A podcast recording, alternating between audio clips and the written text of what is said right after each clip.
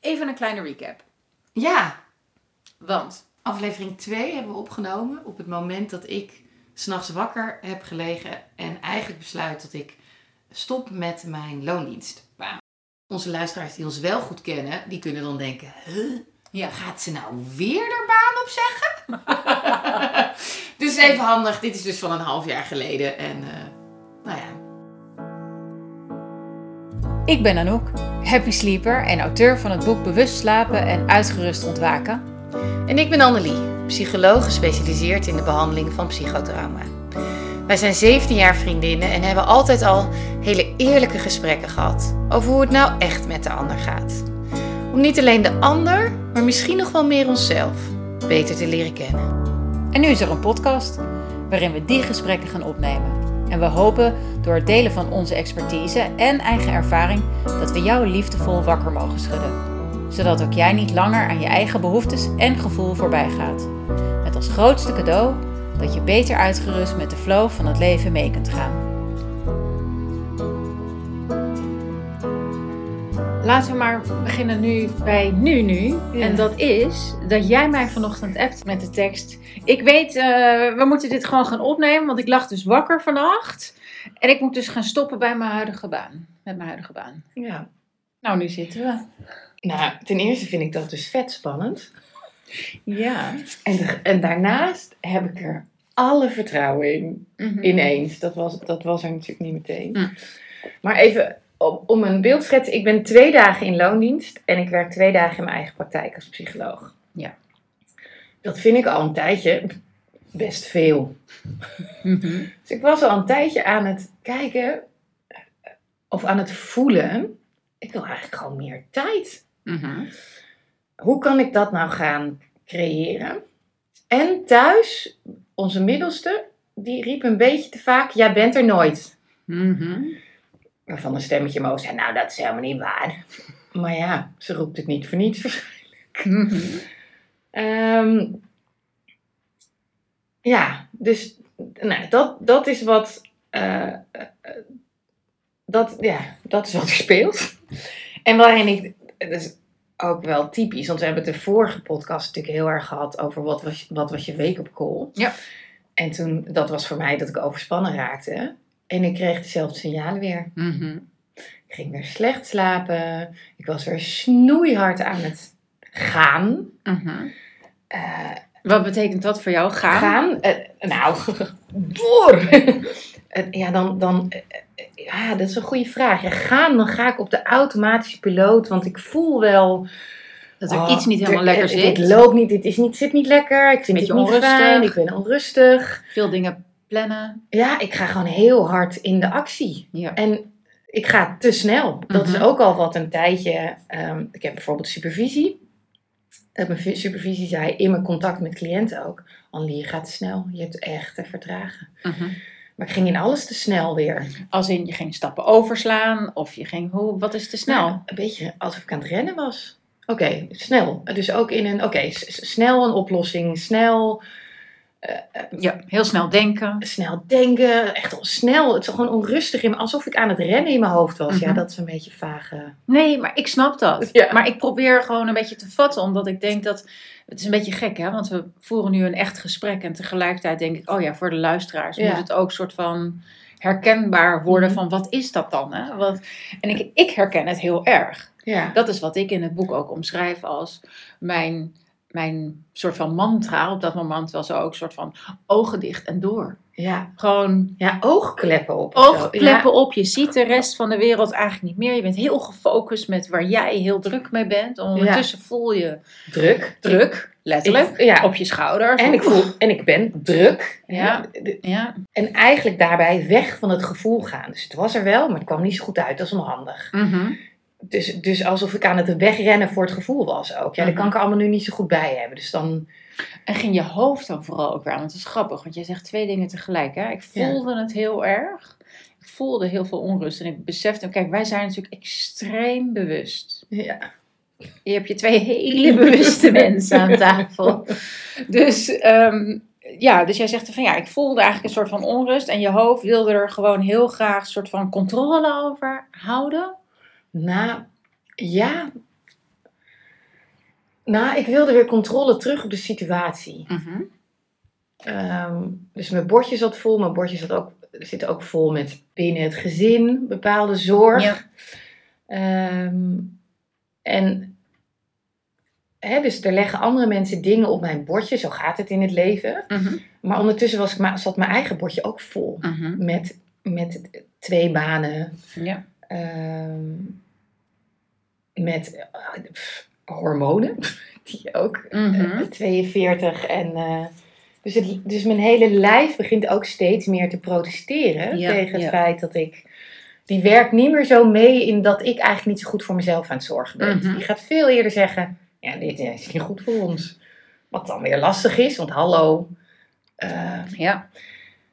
Eh, dus dan had ik ook twee dagen enorme hoofdpijn Mhm. in mijn cyclus, wat ik nooit had. En dus echt, weet je, nou ja, hartstikke onhandig. Want dan kan ik, er- ik, hallo, ik, moet door. Dus met het idee, als ik nou gewoon... Sorry hoor, dat ik daarom lach.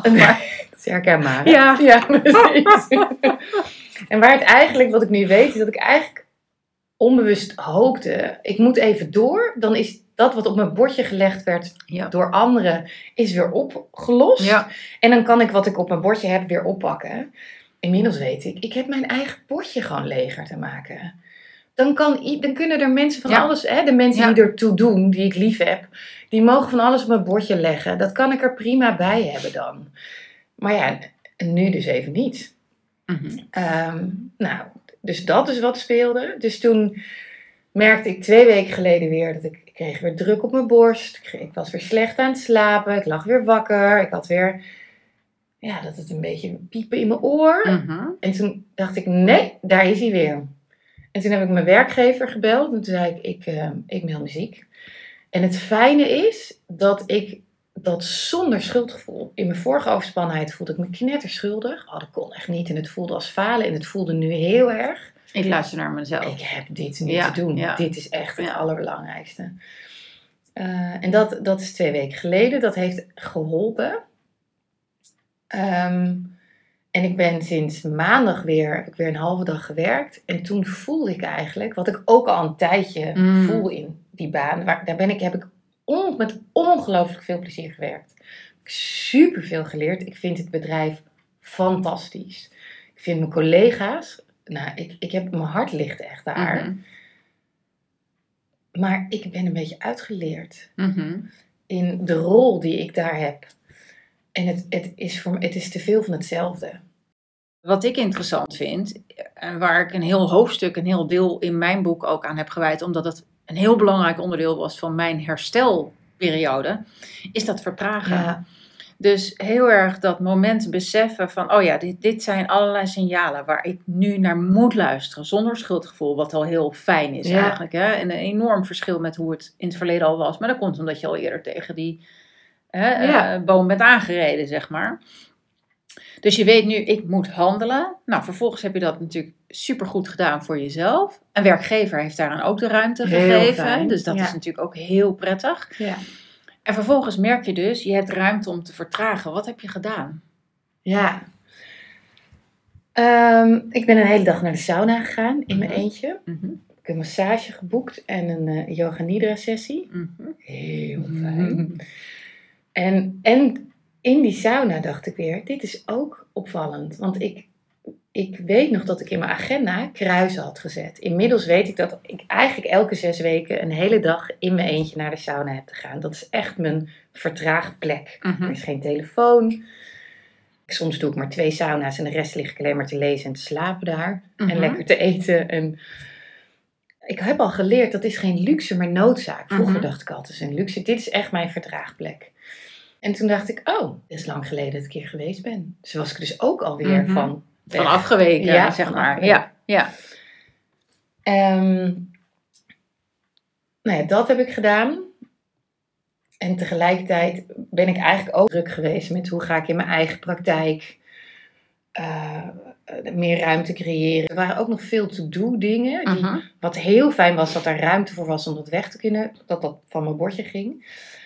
Maar ik voelde dat het echte verdragen echt nog te, te, te starten Mm. is. En om dan terugkomende op je, eh, over, over dat verdragen. dat is het grootste cadeau wat ik ga, Mhm. nu ga krijgen door mijn, mijn andere baan op te zeggen. Mhm. Dat ik echt voel. "Oh." En dan heb ik twee dagen mijn eigen praktijk. Dan hou ik dus drie dagen over om gewoon te vertragen. Om er te Mhm. zijn voor mezelf, om er te kunnen zijn voor mijn gezin. Mhm. Voor de met, met te zijn, met de mensen met wie ik graag wil zijn.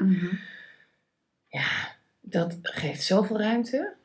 Ja, dat geeft het ook. Maar ja, dit is, dit is tevens ook, mijn hoofd gaat nu ook aan, want dit is tevens ook hetgeen wat mensen heel spannend vinden als ik tegen mensen zeg, je moet vertragen. hè. Want mensen kennen Ja. mijn verhaal. Ja. En mijn verhaal is natuurlijk ook dat ik ben gestopt met mijn vorige leven. nee, maar ja, weet je, ik, ja, dat ik ben gestopt in mijn vorige baan, laat ik het dan zo Mhm. zeggen. Maar voor mij voelt het echt als een andere Ja, maar het is Periode. Ook, vind ik ook echt bij jou. maar ja, ik moest mezelf weer een beetje terugvinden. In die end kwam het daarop natuurlijk neer. Maar dus als ik tegen mensen nu zeg, ja, ja, ik zat in een burn-out en ik was manager en ik had een hele leuke baan en ik had het echt ontzettend naar mijn zin, maar ik rende mezelf keihard voorbij. En ja, nu kan ik zeggen, ik was ook niet helemaal mezelf. Ja. Maar dat vond ik toen niet. En vervolgens ben ik gaan vertragen als in, ik kon niet anders meer, want ik kwam in een burn-out terecht. Ja. Nou, dat is een veel verdere fase dan waar jij nu over praat. Maar het zijn wel dezelfde signalen. Maar alleen ik heb ze veel langer genegeerd. En vervolgens is het, ja nee, ik, eh, ik ben gaan vertragen. En ik, nou, ik heb ook even mijn werk, eh, mijn baan opgezegd. Ja, dat is te groot. Ja. Althans, voor jou en voor mij was dat toen. En voor jou is dat nu de situatie. Maar even om dat je in dit perspectief zegt, Want het zetten. lijkt nu, Ja. terwijl jij dit aan het zeggen bent, dat ik denk, oh, nu lijkt het net of dit een hele makkelijke keuze was. Maar ik lag er dus vannacht tot half vier van wakker. Ja. En, en die signalen dat ik op die baan eigenlijk niet meer op mijn plek was. Ik heb al twee keer gesolliciteerd naar een andere plek Ja, het precies. afgelopen jaar. Precies. Ik heb al een keer eerder aangegeven bij mijn manager. ehm, ik merk dat ik me begin te vervelen. Eh, en dus die signalen waren er al. En, en toen ging dat stemmetje ook aan. Misschien heb je hier weg te gaan. En- Mm. En eh, mijn angst zit hem in de financiële angst. Want ja, ik heb hem. Ik, dus in mijn eigen praktijk is allemaal leuk voor erbij. Ja, terwijl dat ook gewoon een echte, het is een echte baan, eh Amelie. Ja. Nou ja, nou. Inderdaad. ja. Dus ik had er twee. Ehm, Drie. Drie, oh, het ja, inderdaad. Precies, die hadden we ook nog. Ja. Ehm, dus, het, dus dat financiële stuk, ook dat ik vannacht ineens denk, oh jee, wij willen graag, eh, we zijn aan het oriënteren voor een, een, een ander huis. Mhm. Ineens dacht ik, oh, maar dat kan dan helemaal niet, want dan heb ik eh, een bepaald contract en dan, wat werk ik dan tegen? Of hoe belast ik dan mijn keuze met, eh, voor het gezin? Wat onthoud ik hun Mhm. eh, dan. Dus toen ik het vanochtend tegen Michiel zei, toen zei ik, ja, dan kunnen we geen nieuw huis. Toen zei hij, nou, dat is het minst erg van alles, hè, want we hebben al een huis. Ja. ja, zo lief. Oh, daar hou ik zoveel van hem. Ja. Ja. dacht ik, oh, oh, ja, thanks. Ja. En dat is natuurlijk ook zo. Ja. Dus dat is allemaal een luxe probleem. En tegelijkertijd voel ik ook, ja, ook dat komt goed. Want ik, ik, ik heb een baan Mhm. en daar komt geld binnen. Dus dat, Mhm. Ehm, en ik heb in het verleden gemerkt dat bij alles waar ik een keuze maak vanuit mijn gevoel, dit heb ik nu niet te doen.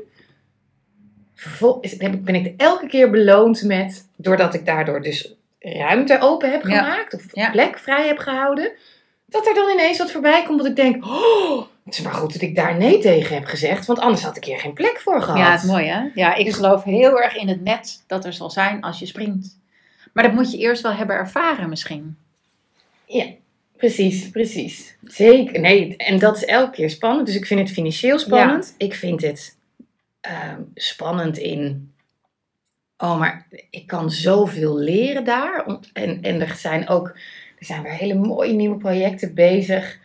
Ik denk, oh, daar ga ik dan dus afscheid van nemen. Ga ik dat dan missen? Dan, en ook een stukje ego, dan hoor ik daar niet meer bij. Mhm. Ehm, dus dat zijn wel allemaal dingen die heel erg aangingen in. Nee, ik moet gewoon blijven. Ik heb gewoon te. Wachten. Wa- wacht nou maar gewoon, er komt vanzelf. Grappig hè? Dus dat Dan wordt het dus- wel weer leuk. Dan wordt het wel weer leuk. Weet je wat Ja. dat is? Wilskracht. Ja. Ja. Enorme wilskracht. Daar zat ik toevallig gisteren ook, want ik heb de afgelopen dagen, weken, zit ik ook weer even in een soort van tunnel. Want ik heb natuurlijk, ik heb een boek opgeleverd, maar daarvoor heb ik afscheid genomen van mijn ouders. Nou ja, weet je, Heel hard lachen erom. Over doorrennen. Ja. ja, over doorrennen gesproken. Weet je dat. eh, nee, ja, als ik, als ik terugkijk van. ehm, eh, in 2016, dus dat is ruim vijf, zes jaar geleden, in een burn-out terechtgekomen.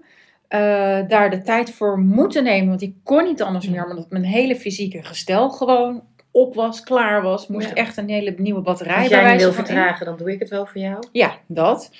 En vervolgens ehm, eh, werd natuurlijk mijn vader zieker, zeg maar. Want die was al ziek toen ik officieel begon met mijn eigen bedrijf. Daarvoor besloten, daar wil ik meer tijd voor nemen. Nou, mijn moeder er ook nog even bij, want daar verzorgde hij voor. En nou ja, het heel gek om dit verhaal zo te vertellen. Maar ik denk anders dan Ja. snap, kunnen mensen het niet volgen. Ah, en het raakt Ja. me ook, omdat mijn moeder ziek is. Ja, ja, ja, dat ik voel dat ik daar gewoon ruimte voor ja. Ja, Ja, dus het is heel goed dat we dit zo...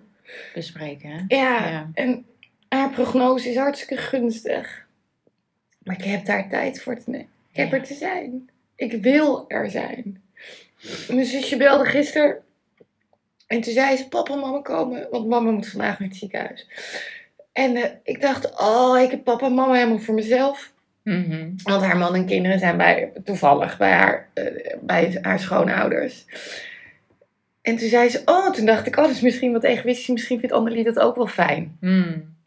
En ik, ik, ik zei, oh, maar daar heb ik helemaal geen ruimte voor. Ik, ik, Mm. wat verdikkie. Ja. Het is nu. Het is nu. Nu. Ja. Ja. Dus, en dat, is- en dat geeft zoveel ruimte. Ik denk, oh, fijn. Daar heb ik dan ruimte voor. Dat kan gewoon. Ik Ja. heb gewoon tijd om niet te denken, oh, dat moet ik daartussenin plannen. En ik heb dingen weg te Ja. schuiven. Maar gewoon, Ja. fijn. Ik wil gewoon met mama zijn. Of met mijn ouders. Of met mijn zusje. Of met mijn kinderen. Met Michiel. Met jou. Met mijn andere vriendinnetjes. Ik, dat, is- dat is wat ik heb te doen. Ja. Ja. Ja, zo is het. Ja. En daar, en, en dat is ook, we zitten hier allebei te huilen, maar. Ehm, want ook nu, ik ben elke dag even voor het beeld ook, de realiteit is ook, ik ben ook weer nu aan het voelen, omdat ik merkte dat ik van mezelf af aan het drijven was. ja. Hoe merkte je dat? Eh, nou, heel veel andere dingen doen dan werkelijk. eh, ja, hoe- ja, hoe merk ik dat? Als mijn ratio heel hard gaat werken. Als mijn hoofd heel hard gaat werken. Als ik merk dat ik heel veel dingetjes aan het. Ja, Tegelijkertijd. tegelijkertijd aan het doen ben, dan weet ik, hmm, ik moet even naar binnen bij mezelf. En ik moet ook weer even terug naar waar word ik nou blij van. Ja. En dat is voor mij de essentie. Als ik merk dat ik iets te veel met mijn hoofd en wilskracht ga werken, dan begin ik dus af te drijven van waar ik heel blij van word. En ik word heel blij van dit soort gesprekken voeren. Geen idee wie ernaar gaat luisteren of whatever. Maar ik word heel blij hiervan. En het kost me nul moeite. Ja. Nul. En Oké. Dus als we het samenvatten. ja, dat is een mooi moment, deze, denk ik. Deze podcast. Hoe kun, je, hoe kun je op dat gevoel vertrouwen? Hè? Waar word je Ja. blij van? Hoe zorgen dat je ruimte voor jezelf creëert om te kunnen voelen überhaupt? En, en wat maakt dat we dat eigenlijk niet durven? Ja, Ehm, het begint altijd met verdragen. Verdragen om te kunnen voelen. voelen. En op het moment dat je dat durft, dan vervolgens kan je op je gevoel gaan vertrouwen. Ja, Dat is eigenlijk waar het dat kort is, gezegd op neerkomt. dat is de essentie. Ja. En ik denk dat we als mensen heel erg geneigd zijn om dat proces te willen versnellen. Ja. Dus ehm, sta jezelf ook toe, dat is wat ik mezelf ook continu eh, tegen mezelf zeg, is ik mag mezelf toestaan om dat proces te aanschouwen en ook te, te voelen. En dat Ja. ongemak te voelen. En die, en die nachten van wakker liggen wel te hebben. Het is niet zo dat die nachten die eh, er niet meer gaan zijn. En dat is denk ik ook belangrijk om voor iedereen, Ja. voor mijzelf ook, Ja. om je te Het doel, realiseren. het doel is niet dat je uiteindelijk Nee. een leven hebt waarin je alleen maar goed voelt. Nul. En, precies. Het gaat niet. Het gaat om dat je bewust wordt wat Ja. de signalen zijn. Ja. Zodat je weer terug kan. dat Ja. terug kan of een andere afslag kan nemen. ja, weet je terug wel? kan naar hoe, naar keuzes maken of op Ja. je gevoel durven Ja. vertrouwen. Uiteindelijk is het elke keer weer dat je loopt op een bepaald pad en op een gegeven moment moet je keuzes maken op dat pad. Nou, dan maak je links of rechts een keuze. En je merkt op een gegeven moment als je linksaf bent gegaan, hmm, dit voelt niet helemaal goed. Maar dat er er wel bij. Ja, en het doel is, is dat je dat gaat herkennen. Dat Dit voelt niet goed. Dan Ja. zit ik en, en, dan, en dat te erkennen. En vervolgens durven Ja. een stap terug te mogen doen. Ja. En dat je beseft dat je niet op de goede Ja. weg bent. Ja, dat. En dat is dus niet alleen een heel rationeel proces. Ik denk dat het bovenal een gevoelsproces is. Dat- Exact. ja. Nou, dankjewel voor het delen van jouw proces. Nou, zo- zullen we het daarbij afsluiten? Ja, voor nu wel. Ja. Dan eh, zeggen we bedankt voor het luisteren. En eh, nou ja, tot de volgende wake-up call. Ja.